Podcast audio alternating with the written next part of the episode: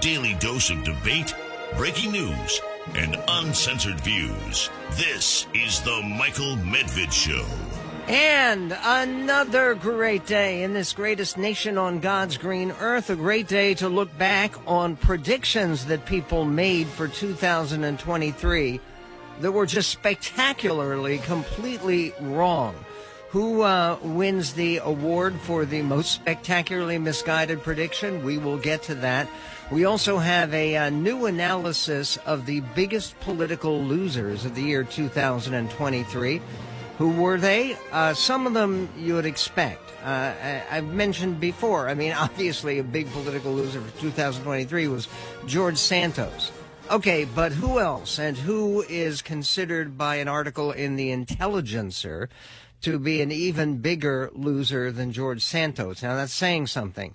Speaking of um, uh, George Santos, he has gone from being a member of Congress to being a celebrity. And yes, they are still working on trying to get him on Dancing with the Stars, which I think is a terrific fate for uh, for George Santos. Actually, his fate is probably involves some prison time, but we'll leave that aside.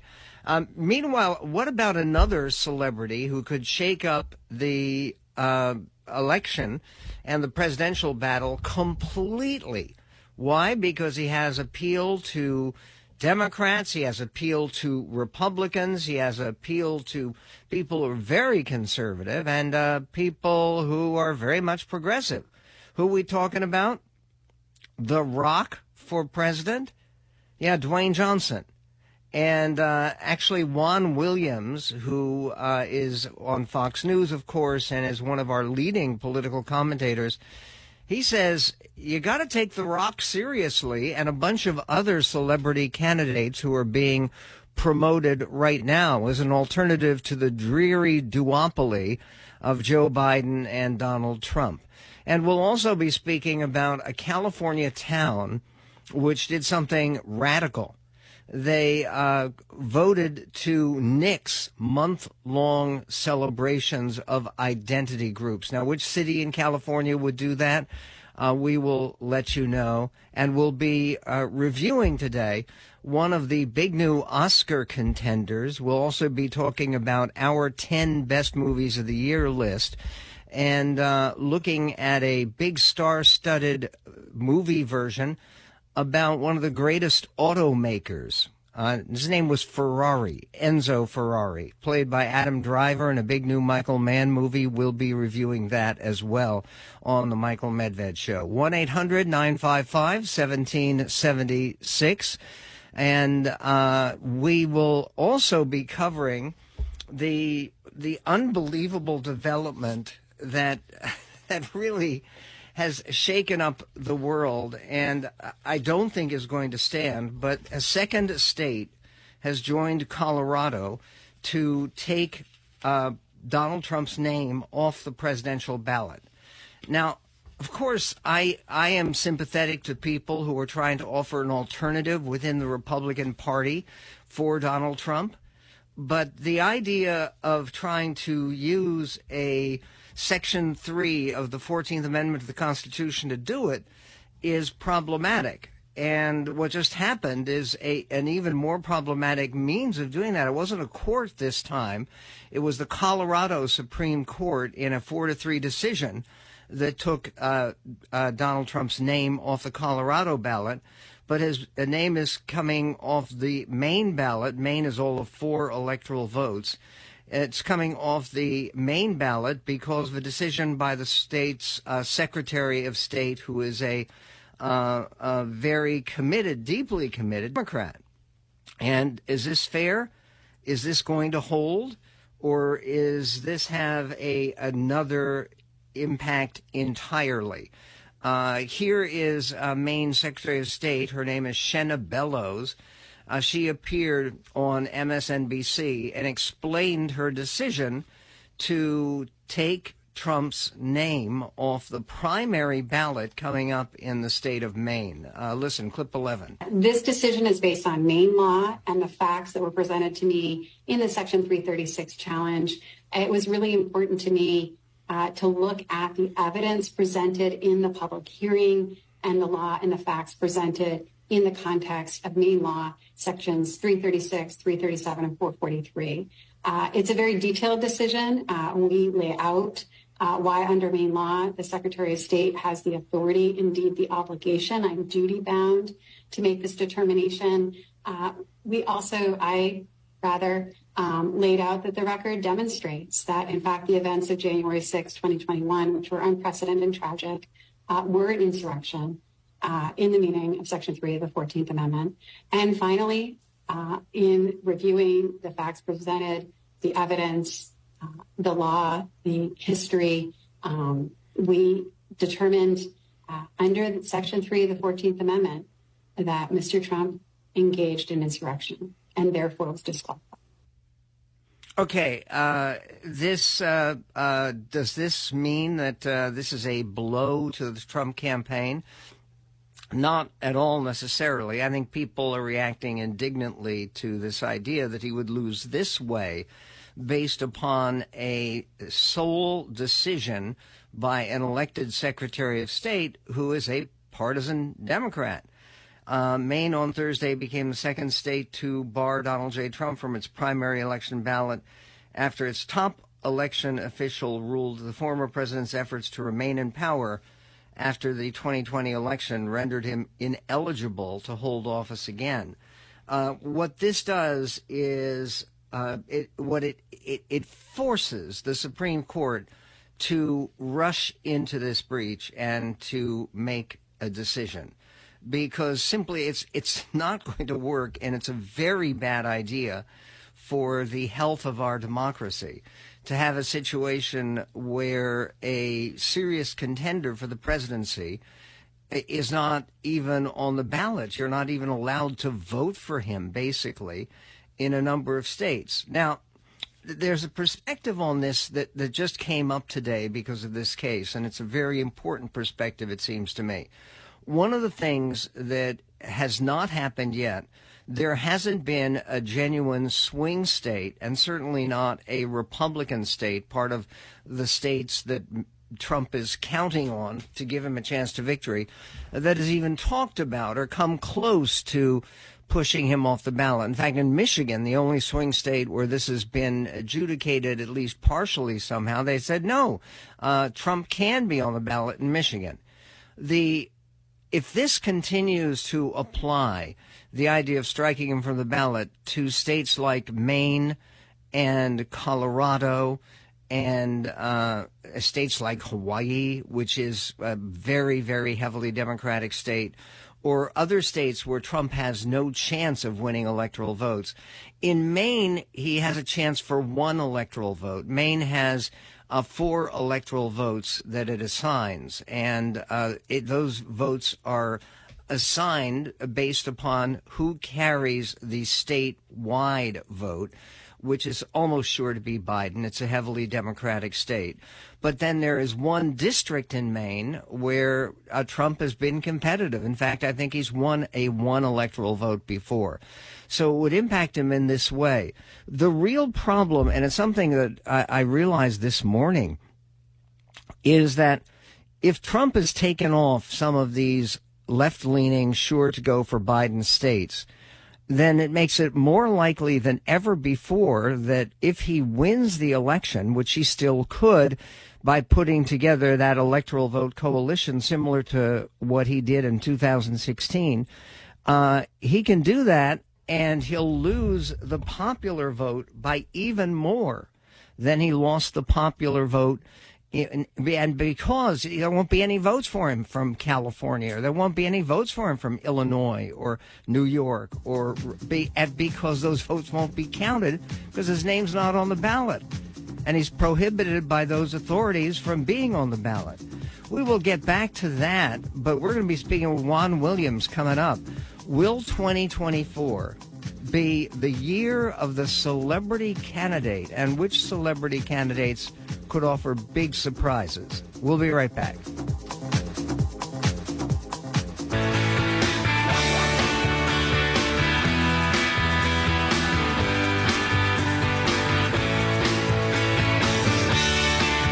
And on the Michael Medved Show, Juan Williams of Fox News, uh, a columnist for The Hill magazine, former Washington Post scribe and best-selling author. Juan Williams has a brand new column that asks a very provocative and very relevant question. Will 2024 be the year of the celebrity candidate? And uh, the um, the article, which makes a number of points about what's been happening to our politics, is illustrated with a nice picture of, of The Rock, Dwayne Johnson, uh, visiting Capitol Hill. Now, this was a recent visit, wasn't it, Juan? Yeah, it was. Uh, so it was in November. Yeah, and why was he going to Capitol Hill? He was trying to send a message, and the message was not just pay attention to me because he gets plenty of attention anyway. What was the message he was trying to send?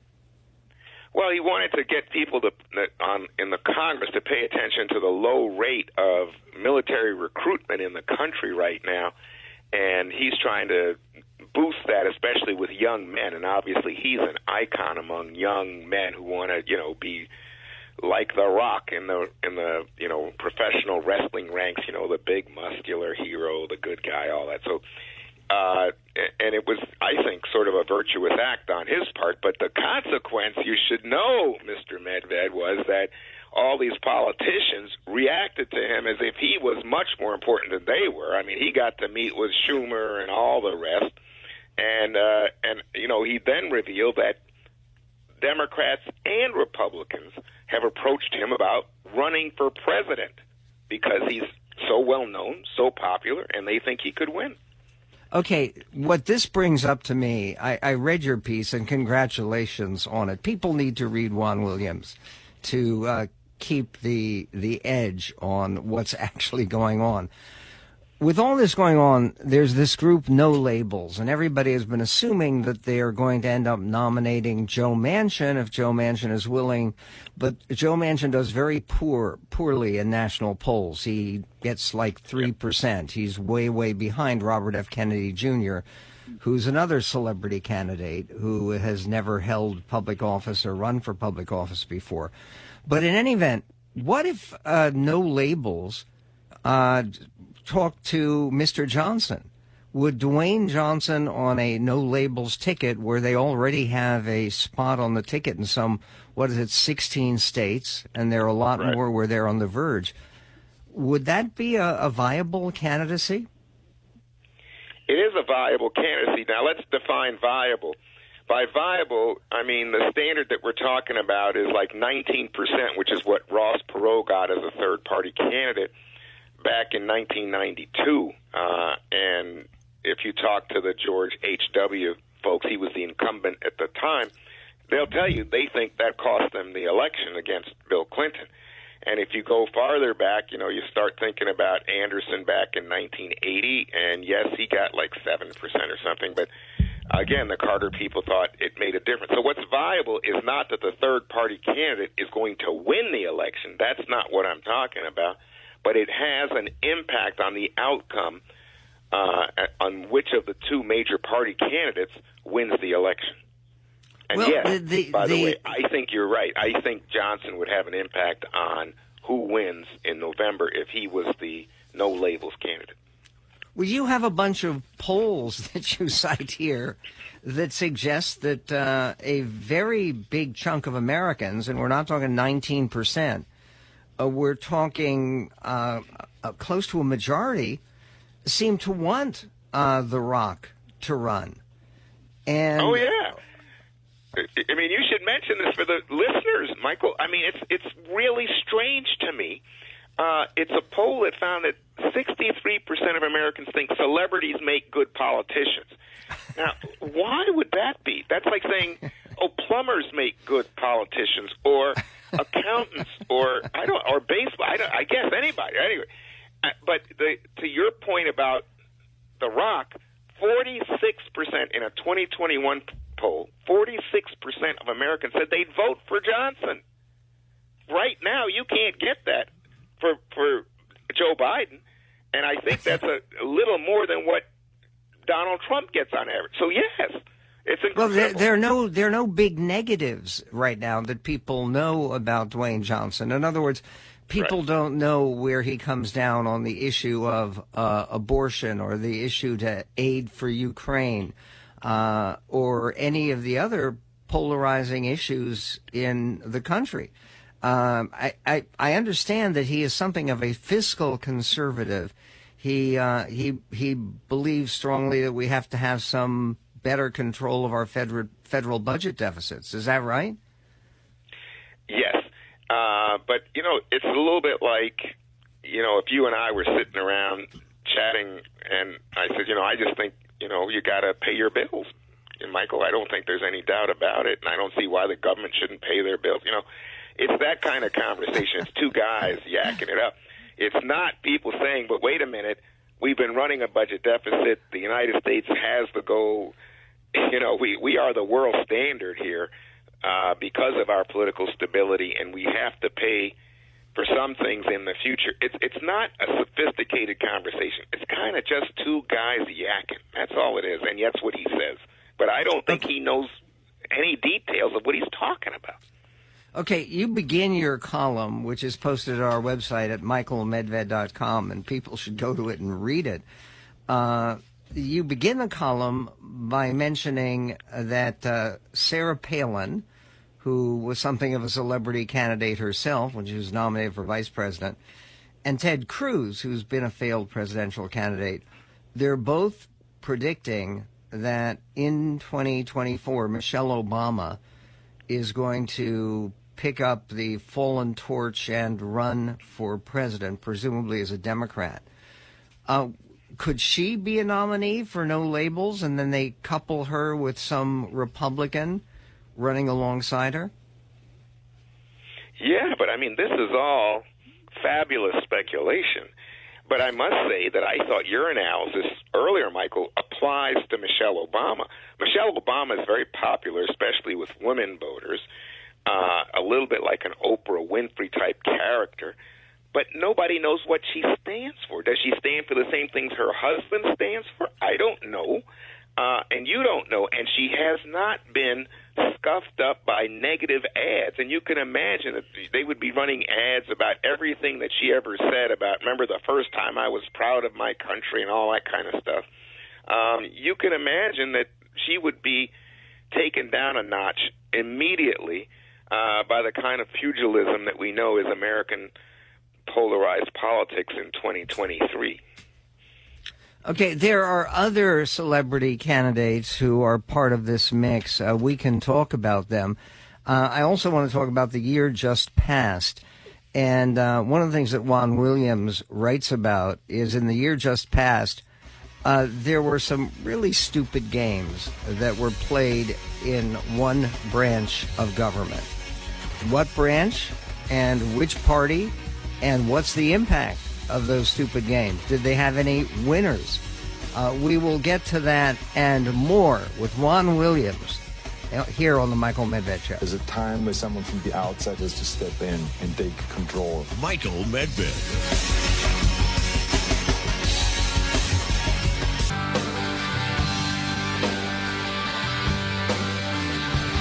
And on the Michael Medved show, there's a, a piece today in uh, Politico magazine uh, where they compiled the absolute worst political predictions of 2023.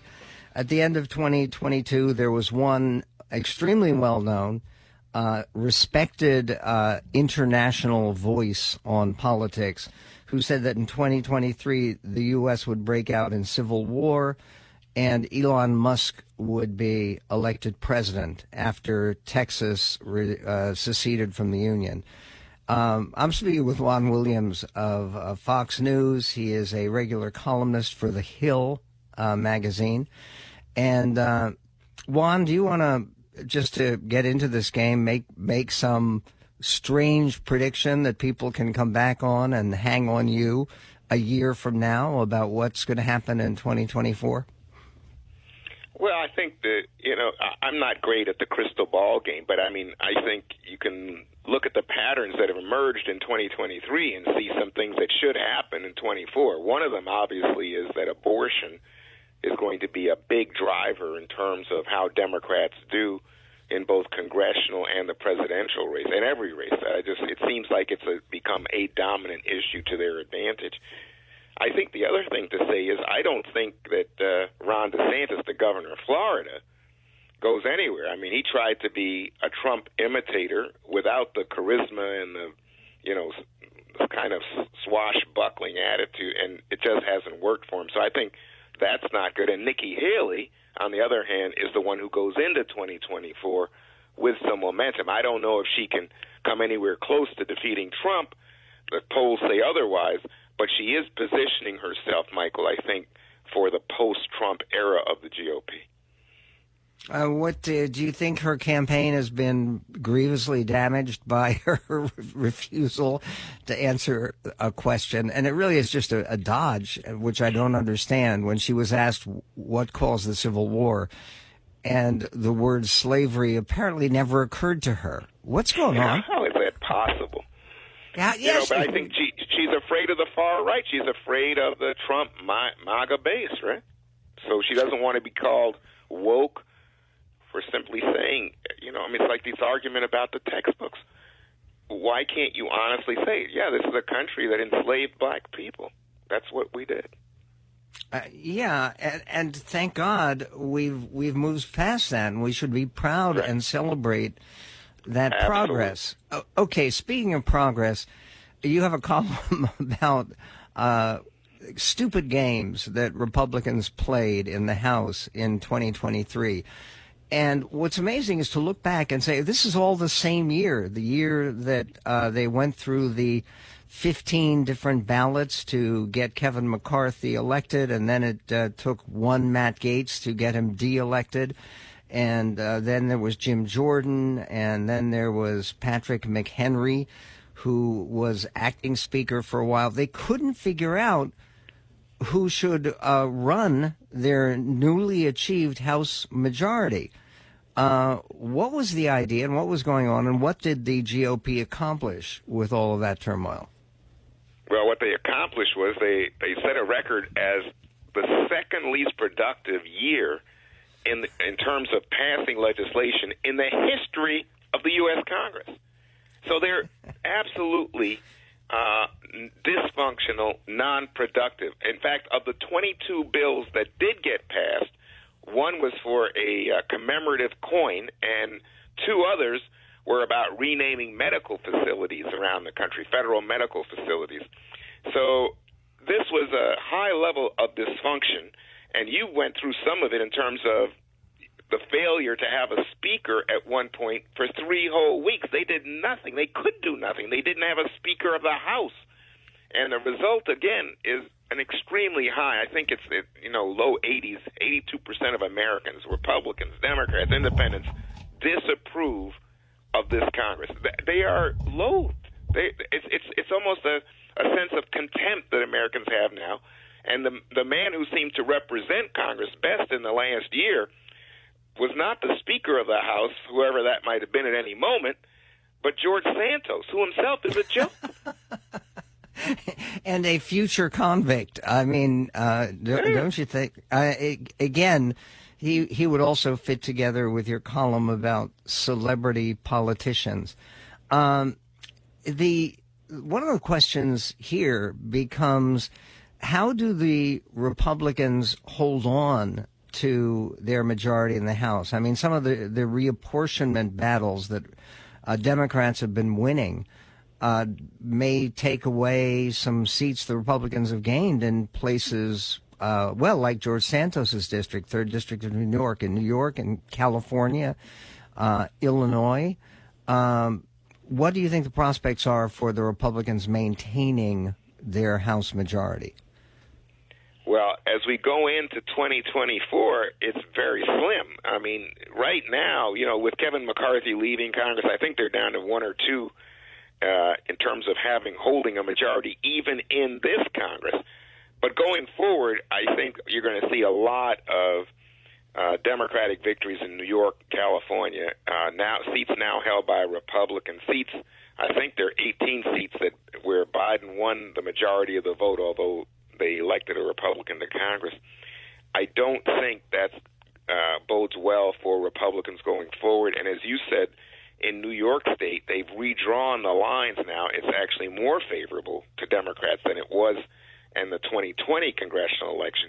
They just lost one in Georgia where the lines were redrawn to the advantage of Republicans. But again, the number of seats in Georgia is nowhere near the number of seats in New York, California, uh, where I think Democrats will make gains. Well, there's also uh, Lauren Boebert uh, uh, jumped out of her congressional race in her district in the third district of Colorado uh, because that's a seat that was held by a Republican. She's now moved over to Ken Buck's seat in Colorado which uh, is more advantageous for Republicans. So that's a, another potential loss. If um, you were to uh, look right now at uh, the vice presidential choice for uh, Joe Biden, and uh, yes, I know there is a sitting vice president, and and for Donald Trump. First of all, who do you think Mr. Trump, if he is the nominee again, is likely to pick as his running mate?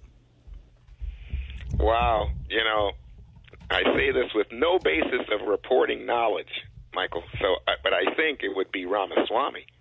He seems. oh, yeah. Just the other day, when Ramaswamy, who looks like he's you know stopped all his media spending now in Iowa and New Hampshire, and looks like he's really on the skids. Uh, Trump came out and said his he has a future, and I thought, hmm, I wonder what he means by that. Maybe. Well, again, he he paid for a great deal, millions for his own campaign, Vivek Ramaswamy. But you know, when you have that kind of charm, where people just watch you on screen and you say, "Oh, that's a that's a guy I like. That's that's somebody who I find really dynamic and what the country needs."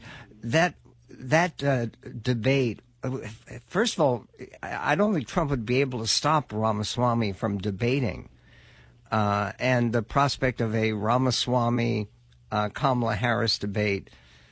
Well, there are stranger things, and and do you think there there is any chance that uh, well, there's a chance for all kinds of things, including uh, celebrity candidates breaking through, which is the subject of Juan Williams' column, which is posted on our website at michaelmedved.com. Okay, so who made the prediction uh, that uh, the U.S. would break out in civil war in 2023? And we only have two days left for that civil war to begin, uh, or to conclude, if you want. And uh, Elon Musk would be elected for president. There's one little reason that might stand in the way of that prediction. We will get to that and more coming up on the Medved Show. The Michael Medved Show, all across America. I really enjoy your program. I listen to talk radio all day. You're definitely right up there, the cream of the crop. This is the Michael Medved Show.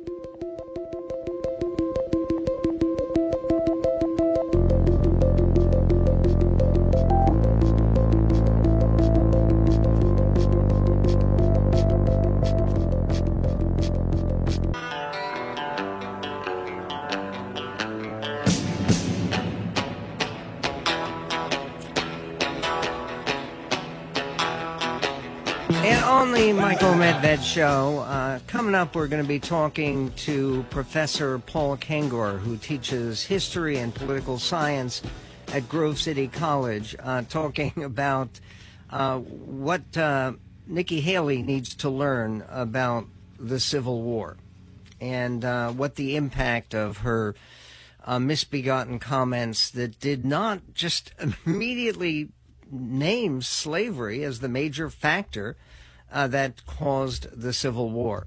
Uh, meanwhile, there's also a civil war of a different kind going on. The Secretary of State, elected Secretary of State, Shenna Bellows, uh, in the state of Maine, said, I am mindful that no Secretary of State has ever deprived a presidential candidate of ballot access based on Section 3 of the 14th Amendment. I am also mindful, however, that no presidential candidate has ever before engaged in insurrection. So said uh, uh Ms. Bellows in her 34 page decision. Uh, she wrote in her decision that Mr. Trump did not qualify for the ballot because of his role in the January 6th attack on the Capitol. A handful of citizens had challenged his eligibility by claiming that he had incited an insurrection and was thus barred from seeking the presidency again under the 14th Amendment of the Constitution.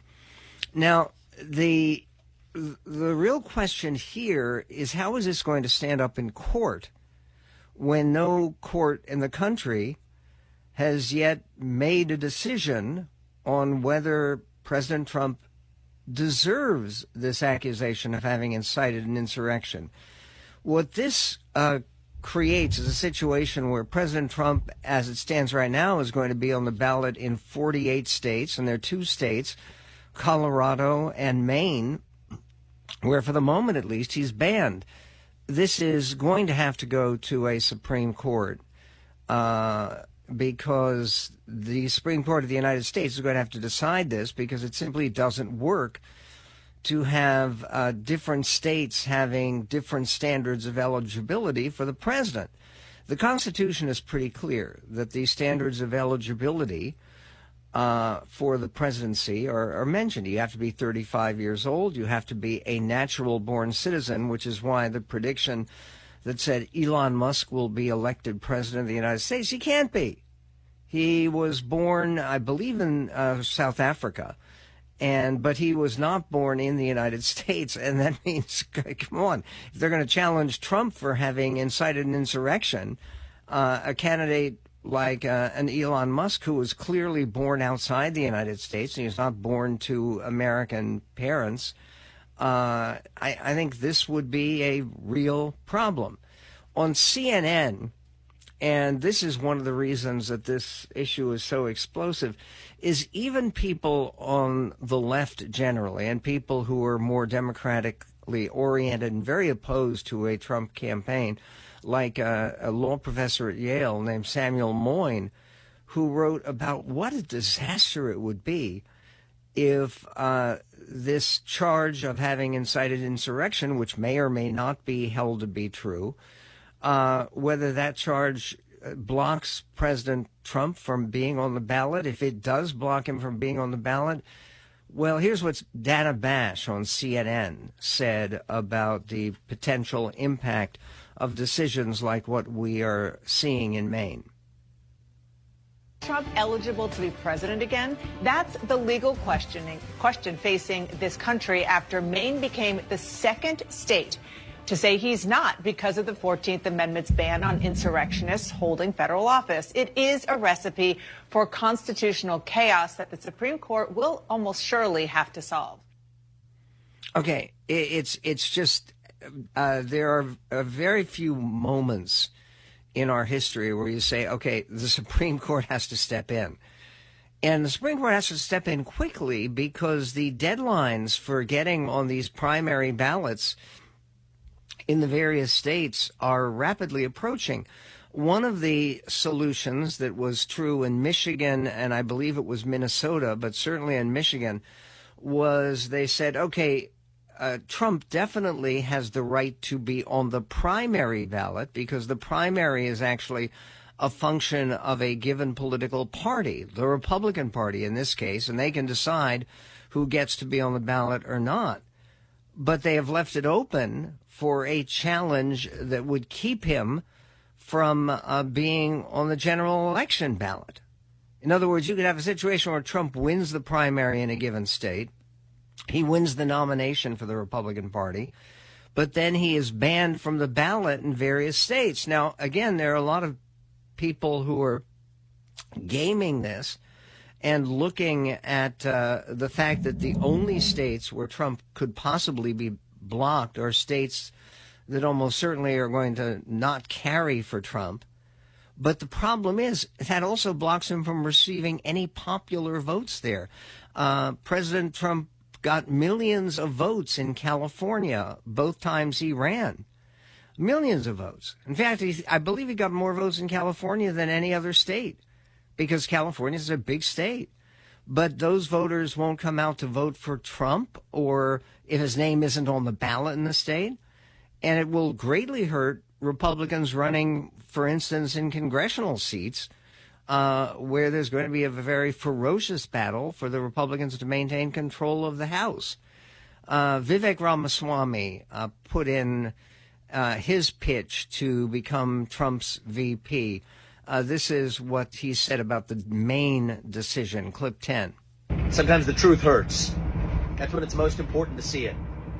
What they're doing to Donald Trump right now in Maine, you see the news today, it's unconstitutional, it's anti American, it's wrong. I'm doing everything I can to stand against it. I'm the only candidate in this race who has said, I will remove my name from any ballot where they remove Trump as well. But we got to open our eyes to the fact that they're not going to let this man get anywhere near that finish line. That's the hard truth. We can't fall for their trap. They're selling us the rope today that they will use to hang us tomorrow. All I'm asking you to do is to open your eyes right now see what's going on. They have fooled us time and again. Fool me once, shame on them. Fool me twice, shame on us. Open your eyes, people. If you see what I see, then you understand that next year isn't what they're selling you. It's going to be something. It's going to be something else altogether. Get ready for it. Okay, what does he mean by that? And uh, do you think it will influence anybody? The fact that uh, Vivek Ramaswamy, who is not projected to do well in any primaries in, in this country. He is not. There's no there's no polling for any primary where he finishes third or second. Uh, let alone wins. So, okay, big deal that he says he won't appear on primary ballots or he'll have his name removed if Trump's name is removed. Uh, the the problem uh, is not this apocalyptic matter. It's the the idea of all of these pending uh, indictments for President Trump, some of which go directly to this issue of uh, the insurrection. If Trump does stand trial, at some point, and they're now talking about a trial that would be done maybe in March, in the very middle of the campaign. If they find in March that Trump is guilty, according to a court at any level, and he is guilty of precisely engaging in insurrection, where the Constitution does say that someone who is engaged in insurrection after he has been a federal officer taking an oath that person would become ineligible for running for the presidency. Uh, what happens then? And uh, again, it's it's one of the reasons that all of these legal proceedings should not be delayed. They should be uh, accelerated, if anything, because uh, they really are necessary to prevent uh, chaos and even more polarization than we have suffered before.